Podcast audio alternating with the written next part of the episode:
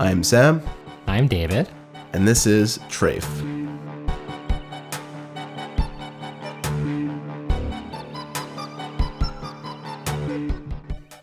Welcome back to Trafe, the only Jewish podcast that has been condemned by Roseanne Barr.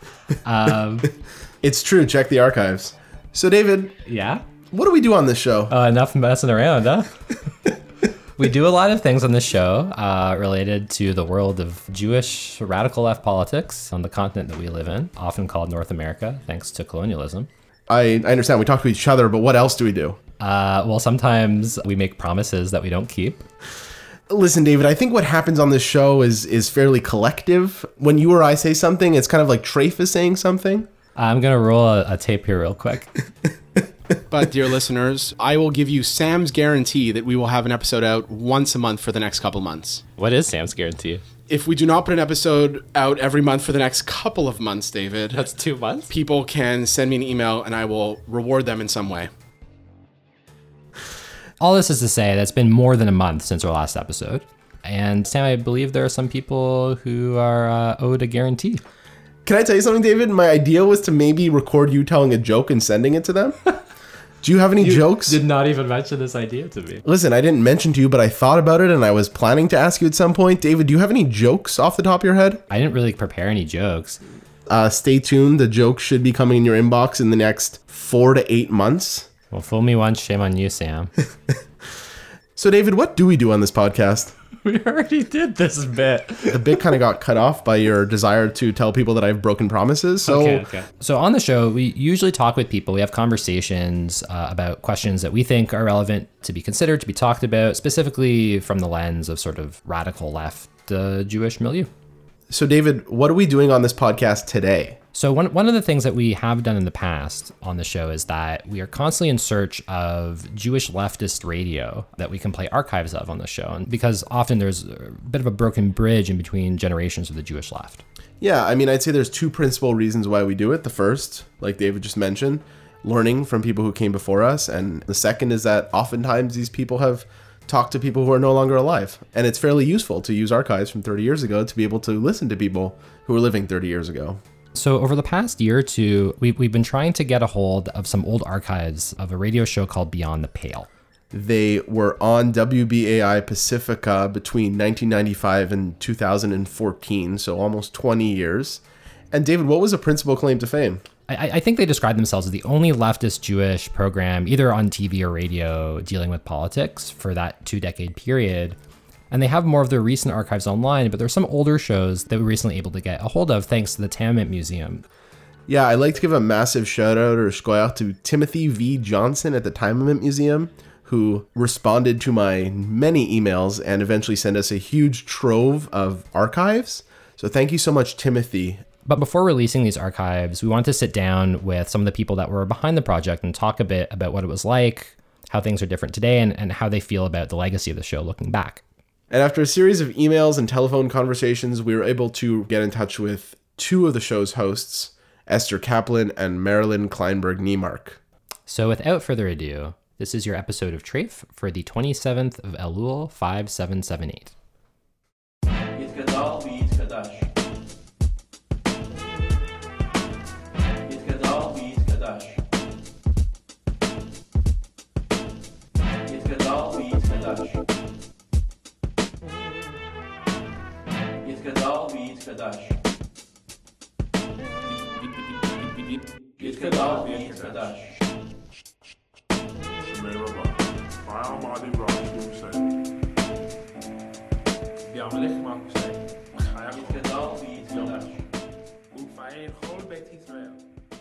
I think one of us has to start. um, I'm Marilyn Kleinberg Neimark, and I was since mid 1995 the co-host with Esther Kaplan of Beyond the Pale, the progressive Jewish radio hour on WBAI in New York. I'm a retired faculty member from the City University of New York, where I taught at Baruch College in the business school. And my most recent project is called Facing the Nakba, and it's a curriculum that's available at the Jewish Voice for Peace website. And I'm Esther Kaplan. It feels uh, like old home week to be on the phone with you saying that, Mary. After all those Sunday mornings together. I am an investigative journalist. I, I run an investigative reporting project called the Investigative Fund at the Nation Institute these days. And for many, many, many years, Marilyn and I spent our weekends together doing this show. Well, thanks so much to both of you for taking the time to talk with us. I know it's it was a bit complex to uh, logistically figure out since you're both in very different locales at the moment, but we really appreciate it. Well, we appreciate your interest in the show. So I guess where we want to start is near or around the beginning of the show. Can you give folks a sense of how it came together, who were the players involved at the beginning, and, and kind of what you were both trying to do? So the show aired on WBAI, and it came about because BAI did a lot of live call-ins, and it was having issues with a lot of anti-Semitic statements going out over the airwaves. And there was concern among some of the producers at the station, particularly Jewish producers, that those statements weren't being properly challenged in some cases by hosts, and that there needed to be some kind of counter voice on the air that was presenting progressive Jewish perspectives. And so the station manager then, one of the most effective station managers in the, the history of the station, had reached out to what was then the aging team running Jewish Currents magazine, and Henry Foner was on the editorial board at that time. So he and, and Morris Schappes uh, began a weekly radio program there, but it was really hard for them to keep up the relentless pace.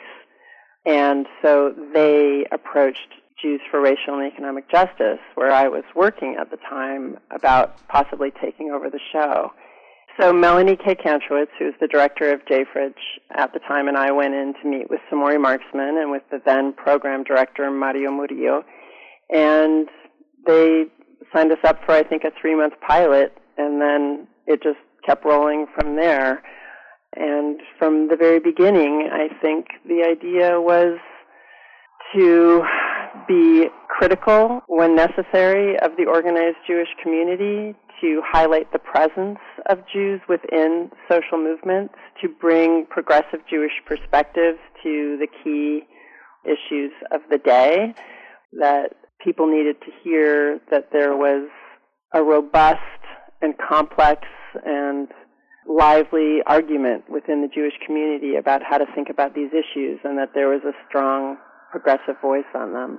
And I would say it was also always also about finding usable progressive Jewish history, conveying that to people who needed that knowledge and were hungry for that knowledge. What was your Yeah, for example, I remember Esther. I joined the show maybe three months in when when Melanie took a teaching job, and because I had been doing a show on BAI called Econo News, which is a sort of progressive take on contemporary business events, uh, it occurred to Esther and Melanie that maybe I'd be a good person to step in to co-host with Esther. But I remember Esther. We, for example, we did a lot of letting listeners know about the Bund and Yep. the history of the Bund and the concept of doikayt, of here-ness, of being progressive and activist in your community as opposed to moving to Palestine. Right.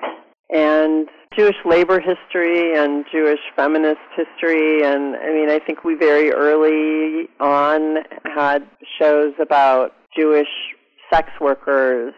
Um, you know, we were always pushing against the politics of respectability, I would say. I know that when uh, we started our show, it really felt like there wasn't anything in the Jewish media landscape resembling our political orientation and perspective. And I'm wondering how it felt being in New York at that time of how Beyond the Pale fit into a Jewish media landscape or how it felt. So when we began the show, as far as I know, and for most of the life of the show, maybe for the entire life of the show, there was really nothing in the progressive Jewish media landscape but this show. And even among those who were, say, liberal, we, we were still touching on topics, particularly Israel Palestine, that were pretty much beyond the pale. at, at the time, and even perhaps today would be as well. But also these perspectives, even within the say the Jewish Forward or other Jewish publications, many of these perspectives were not even allowed onto the editorial page of these publications. It's not just that there weren't other progressive Jewish outlets; it's that those voices were quite silenced and. The activist landscape was also far less robust than it is now. J. Fridge kind of stood alone so that voice was missing in a variety of ways, not even just in the media landscape. And then another, I think, important point to make is that as much as our show and your show, I think, are deeply kindred in their missions, that one thing that was different about Beyond the Pale is that we were speaking to the WBAI listenership, which was extremely diverse. And so that listenership certainly included some Jewish listeners, but it was not primarily a Jewish listenership. It was primarily a black and Latino listenership, actually.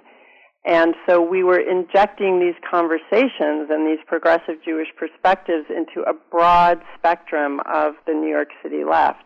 And some of our most devoted listeners and routine contributors to the show were not Jewish, but we're extremely grateful to have that perspective on issues of race in New York and issues of Palestine, and just to have that counter perspective was just such a breath of fresh air to so many people outside the Jewish community. And I think that was one of the things that was probably most surprising and delightful about our time on the air there. Have you ever thought about how the show would have been different if the focus was more explicitly on the Jewish community and not the broader WBAI audience? I don't think we pulled our punches on getting deep into internal issues within the Jewish community. I mean, Marilyn, I'm thinking of when we covered the feminist movement within the Orthodox movement, for example, which is a very inside baseball kind of story but on the other hand, I think we were always very conscious to be translating all of that. We didn't assume our listeners understood that there was an Orthodox and a conservative and a reform and a reconstruction movement within Judaism. There can be a very internal kind of dynamic in the Jewish community where everyone almost talks in code and you easily feel like an outsider for not understanding the alphabet soup of organizations and that kind of translation work did cut through that and make the show accessible to a broad range of Jews and non-Jews. Yeah, I mean, one one thing that we were we were sort of talking about before we started the interview was uh, just how many people were involved in Beyond the Pale. Um, like I was reading through the list of regular contributors and hosts on the website before this, and there are many people who have you know who are, who are no longer with us. Yeah. And Melanie Kaye/Kantrowitz uh, just recently passed away. And I was wondering if maybe you can talk about what it was like working with Melanie and, and some of the other folks who were a part of it as well. I was looking through the spreadsheets that we had mm-hmm. made up for the archives, and I was stunned to see how many of our comrades have been lost. I mean, most recently, yeah, of course, Melanie and, and Michael Ratner. But it, it's really yeah. incredible how many of those people are no longer with us. Yeah. Well, to speak about Melanie in particular, whose loss is extremely present for both of us right now. I she was a co-host only in the first few months, but she she remained on from time to time, mostly doing literary interviews over the years with authors who she admired and Melanie was always very generous with her admiration and embrace of other writers. But I think that Melanie was someone who really modeled something that I spoke about earlier, which is touching on controversial subjects. She was always someone who, who was ready to stir the pot, pull out the dirty laundry, look at it honestly, air internal debates, air shameful actions by the Jewish community or the organized Jewish community. And I think that that spirit was present throughout the show. I think that that's probably one of the things that kept people glued to the show, especially in times of crisis. I think you would probably agree, Marilyn, was that we were we never shied away from being as critical as we needed to be about actions of the Israeli government or actions of the organized Jewish community. You know, I just remembered, Esther, that some years ago there was a conference, something called Junity, which was just one of the early activist groups on Israel Palestine. And Melanie was at that conference, and I think it was there that she got the idea of having Jews reject their right of return, of in, in the spirit of burning draft cards back in the Vietnam years, of just sending back your right of return. And that at the time was such a heretical thing to do, so that people we thought were allies and were progressives were horrified at the thought of returning their right of return. So it, at the time it didn't go anywhere, but there has recently been a, a movement like that among um, some of the very progressive young Jewish groups. And building off that question, how does it feel to see a lot of the issues that you engaged with 20 years ago continue to be issues? Is that is that heartening? is that disappointing? on the one hand, I, I don't know about you, Esther. On the one hand, it's really frustrating. I mean, we've had these conversations before. You know, it seems as if nothing has changed. On the other hand, when you look over the shows that we've done, when we look over the, the sort of inventory of shows, one feels incredibly proud to have recognized so many of these issues so many years ago, even if, in fact, things didn't change very much.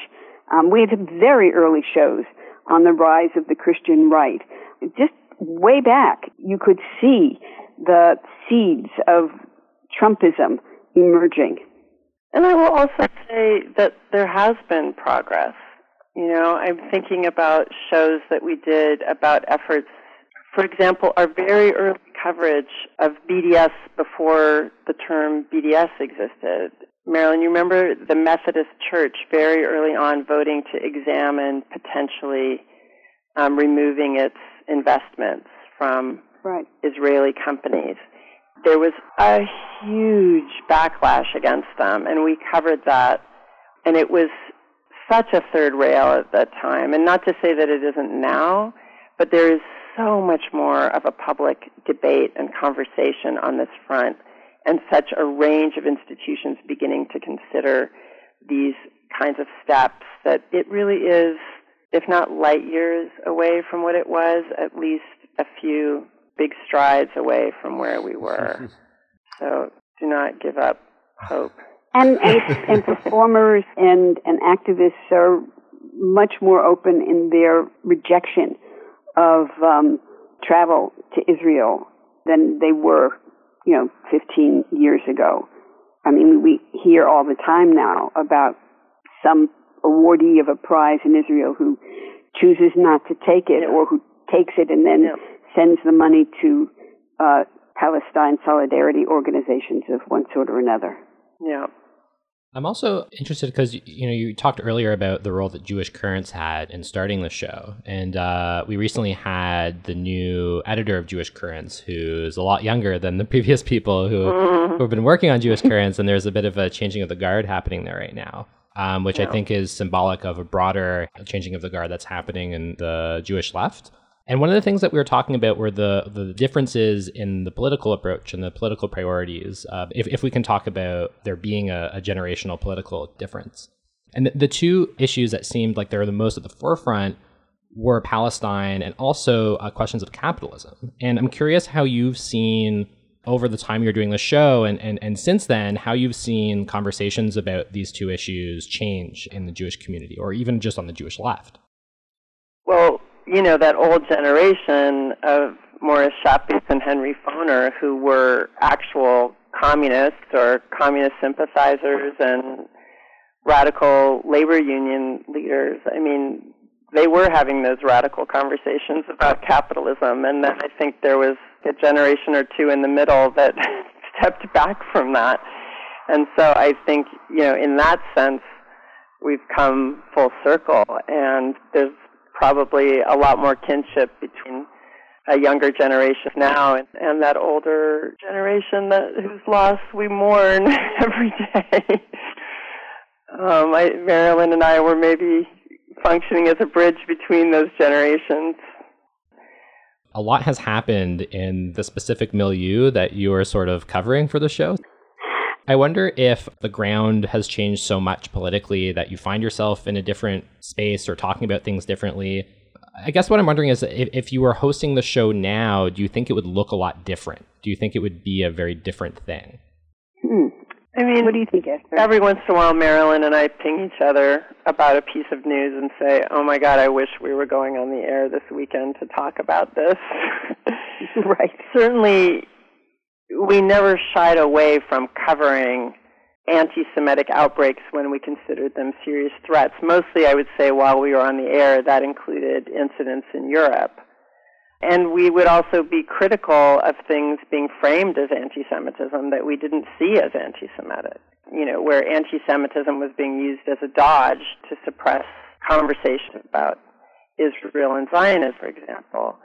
But this current flowering of anti-Semitism in the United States, the revival of neo-Nazism and of global Jewish conspiracies of control by by bankers and elites that proliferate on the internet and um, in the highest halls of power at this point. I mean, I I really do sometimes regret not being on the air to really dig into that and tackle that and cover it on a regular basis and Absolutely. explain its roots and explain its dangers. Much of our coverage of the far right when we were on the air was of the Christian right, which is still a potent force, but this white nationalist, white supremacist turn, both at home and in Europe. I mean, we always had wonderful correspondents who would come on the air to talk about the European far right, but I feel like the current global backlash against immigrants and the rise of nativism globally, we would have been well positioned to confront in the context of our previous years of coverage. And it would be great to be in the mix on that now. I would add to that, Esther, you know, we were always very critical of Netanyahu, but the affinity between the current Israeli government, and Netanyahu and Lieberman and so on, to clearly anti-Semitic regimes, such as in Hungary and to the far right, is way beyond where it was when we were last on the air, and we'd certainly be talking about that today. Well, I have to say, if either of you want to dust off your microphones at any point and uh, record something, we would be more than happy to have it on our show. we, we will seriously Careful what you think ask about for. that. That's sweet. Um, are there any particular conversations that stand out? I know, I know it's a big question, but when you think about who you spoke with, is there any one or two conversation that just comes to mind right now, and and and why is that? Hmm. Well, one that comes to mind for me, Marilyn, is Eyad Sarraj. Oh yes, yes. Who's no longer with someone us, whose loss is greatly mourned. was a mental health specialist working with children in Gaza. And I feel like those interviews were, I mean, we covered the atrocities by the Israeli government year in and year out, and yet when he would talk about what children were experiencing in Gaza and how it was shaping their bodies and minds and futures, it, even thinking about it now was just profound to hear. Yeah. And I think too, not not on that scale, but we did we did two programs about activist families. One was about the phoners, and also the Kagans, and the way these families kept alive their radical traditions was very inspiring to me, for sure. And I'm thinking too, Esther, of the show you mostly produced about the conflicts in Ocean Hill Brownsville that we aired. Um, I think, Trafe, that's one of the shows you've gotten copies of. Yep. They were asking specifically for those, actually. Yeah, poor production quality, but rich historical value. And actually, a lot of the people I interviewed for that are, are no longer living, amazingly. Well, we super appreciate you both taking this time to talk with us, and we hope that through airing the archives of Beyond the Pale, that you know this younger generation can get more familiar with that history and more familiar with the conversations. We're both super appreciate all the years of work with the show, and can't wait to share it to a, to a new audience. Thank you both.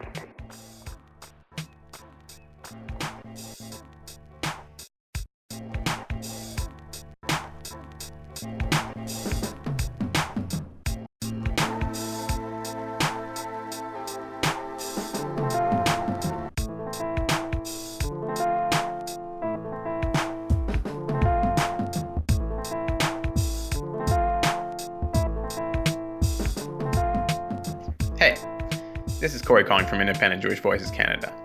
Just wanted to give you all a heads up that IJV will be hosting a big conference and general members meeting in Toronto this October 12th to 14th to celebrate 10 years of solidarity for justice in Palestine. We've got loads of inspiring speakers lined up, including Palestinian Canadian lawyer Diana Buttu, Rebecca Vilkomerson of Jewish Voice for Peace, Toronto writer Azeezah Kanji, Mark Tseng Putterman of the Jews of Color Sephardi and Mizrahi Caucus, and Hannah Gold from Jewdas in the UK.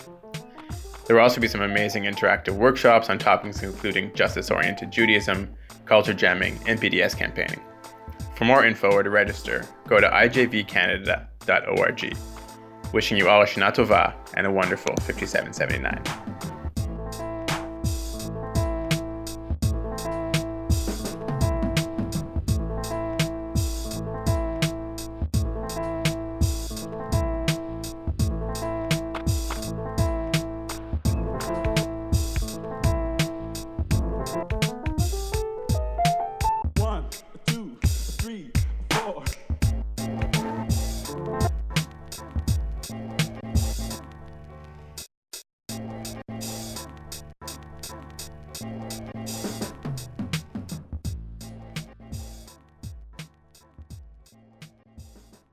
Fuck the Queen, and especially fuck Prince Philip.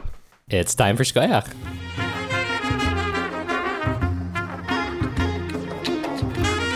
Shkoyach. Shkoyach. Shkoyach. Bienvenue à Shkoyach. Welcome to Shkoyach, the world-renowned Treif podcast segment. Sam, Yes, David. what is your Shkoyach? David, what do we do on Shkoyach? Well, you're stalling here, Sam. Uh, no, I'm just trying to continue the bit from the first part of the show where we talked about what is this podcast about. the bit where you keep asking what the podcast is. so uh, maybe you should tell us your Shkoyach. I would be glad to. I'd be honored to. I'm actually really excited about today's shkoyach. Um, I'd like to give my shkoyach to the folks who are participating in the prison strike. Double Shkoyach. So a Trafe seal of approval shkoyach to all the people inside who are on strike right now. Just shout out to everyone involved. So who who is it that you're giving your Shkoyach to? Like, what's going on with the strike? So, David, I'm going to start with the temporal aspect of the strike. It's uh, three weeks long. It's bookended by two really important events. Uh, the first one is the 47th anniversary of the death of George Jackson, who's a really important figure in militant left history, particularly black history, but across the board. Um, if you don't know who George Jackson is, you have a lot of homework to do right now. Go check out who George Jackson is. So that was the 21st of August when the strike started, and it's planning to go until the 9th of September, which is going to be both the date of Rosh Hashanah this year and the anniversary of the Attica uprising. Yeah, there's a lot of important history about prison resistance. So highly recommend uh, getting more familiar with. with the homework section of the shkoyach done, um, folks inside different prisons, because communication is not easy, are engaging in a series of actions, including hunger strikes, sit-ins, uh, broadly demanding changes to the prison system in the United States and to a smaller extent in Canada. Organizers have put out a list of 10 demands. They include things like instituting policies that recognize the humanity of people who are who are inside, call for an end to prison slavery, uh, ensure that folks who are inside are given access to rehabilitative programs, to restore voting rights to folks who are inside, and to end death by incarceration. The principal venue to get news and information about this strike is the Prison Lawyers Speak social media accounts, mostly Twitter, I think Facebook as well. And we will have a laundry list of links in the show notes, so please check that out, do your homework, and once again, a massive square to the folks who are inside doing this resisting and to all the folks outside who are providing integral support, communication, etc. So ginormous shkoyach, and a side shkoyach to the folks in Montreal who have put up pretty fantastic Prison 2018 strike posters across the city. Yeah, and also to uh, the prison radio show that's also based out of CKUT that covers prison resistance, people working for it both inside and out. I'll have a link to their show if you're looking to sort of immerse yourself in the history of this resistance that this is coming out of. Okay, I don't really know how to change gears here. Um, Let's all take a breath. yeah, I mean, if you're in a kind of dwelling, look outside. If you're on a vehicle, maybe look to the side unless you're driving. If you're in a bad situation, just close your eyes and think of something nice. Okay, so David, positive square. Hit me. So recently, we were lucky enough to receive uh, what was described as a leaked email that was accidentally sent to a whole bunch of people, including trafepodcast at gmail.com. And it arrived from the Jewdas Collective. Shout out to the Jewdas Collective. I actually saw the email. It came today, so fourth wall. We are recording on the day that the email came. I saw it but did not read it. It is one of the funniest things. It is essentially minutes from a meeting that the Jewdas Collective had and just gives you a bit of an insight into the process uh, that goes on behind the scenes at Jewdas. David, could you give me a little taste of, of what that email sounded like? So one of the headings was uh, undermining the Jewish Chronicle, uh, and it says sales are continuing to fall, but not fast enough. then there's a heading called destroying the nuclear family. Um, there's also a report back from a working group who had met with a comrade repeatedly mispronouncing the word bagel. They also uh, had discussions about the Jewdas Goy of the Year awards and who would receive it. Number seven headed Revolution, and it just said, please note that the date for the revolution has been pushed back again to the 14th of November, as Robin has a dentist appointment on the original date. so shkoyach to Jewdas for always being so much funnier than us and sending us emails that make us consistently think, why didn't we think of that?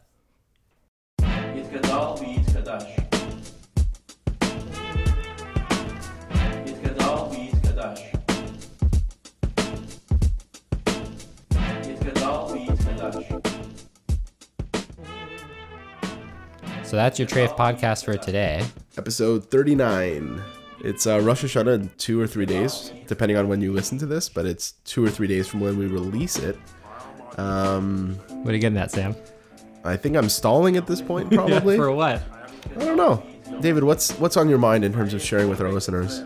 Just seconding uh, Happy New Year to anyone listening. If anyone's holding a Yom Kippur ball this year, please let us know. We'd love to talk about it. It always warms my heart to hear that that's still happening. And then I guess this is the point in the show where we suggest that you leave a positive review on iTunes. You send us an audio recording so that we can play it in the middle of the show. Usually about a minute. Start with your name, where you're at, what you want to tell us about. You've listened to the show before, you have a good sense of what they're normally about.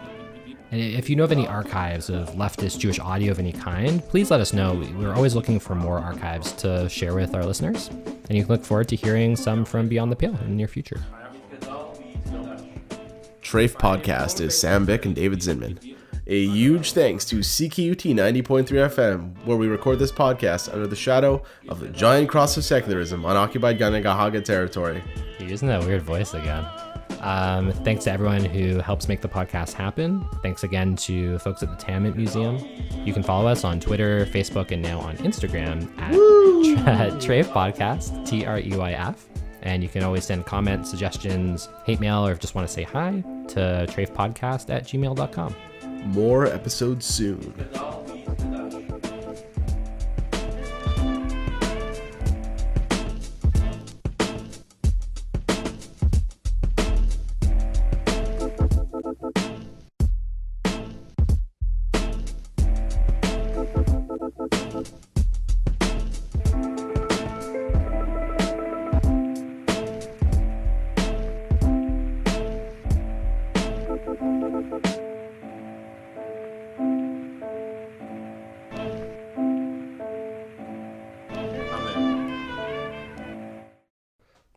The Pale. which incidentally was a name of a Jewish group that I wanted to start about 10 years ago until I found out that Beyond the Pale, the radio show, existed and felt like it was already taken. Yeah, I got schooled. It was going to be a hand holding a potato, you know? What? It was going to be like a raised fist holding a potato. Is that the Food Not Bombs logo? Oh, no, it's holding a beat, I think. I think it's the People's Potato logo.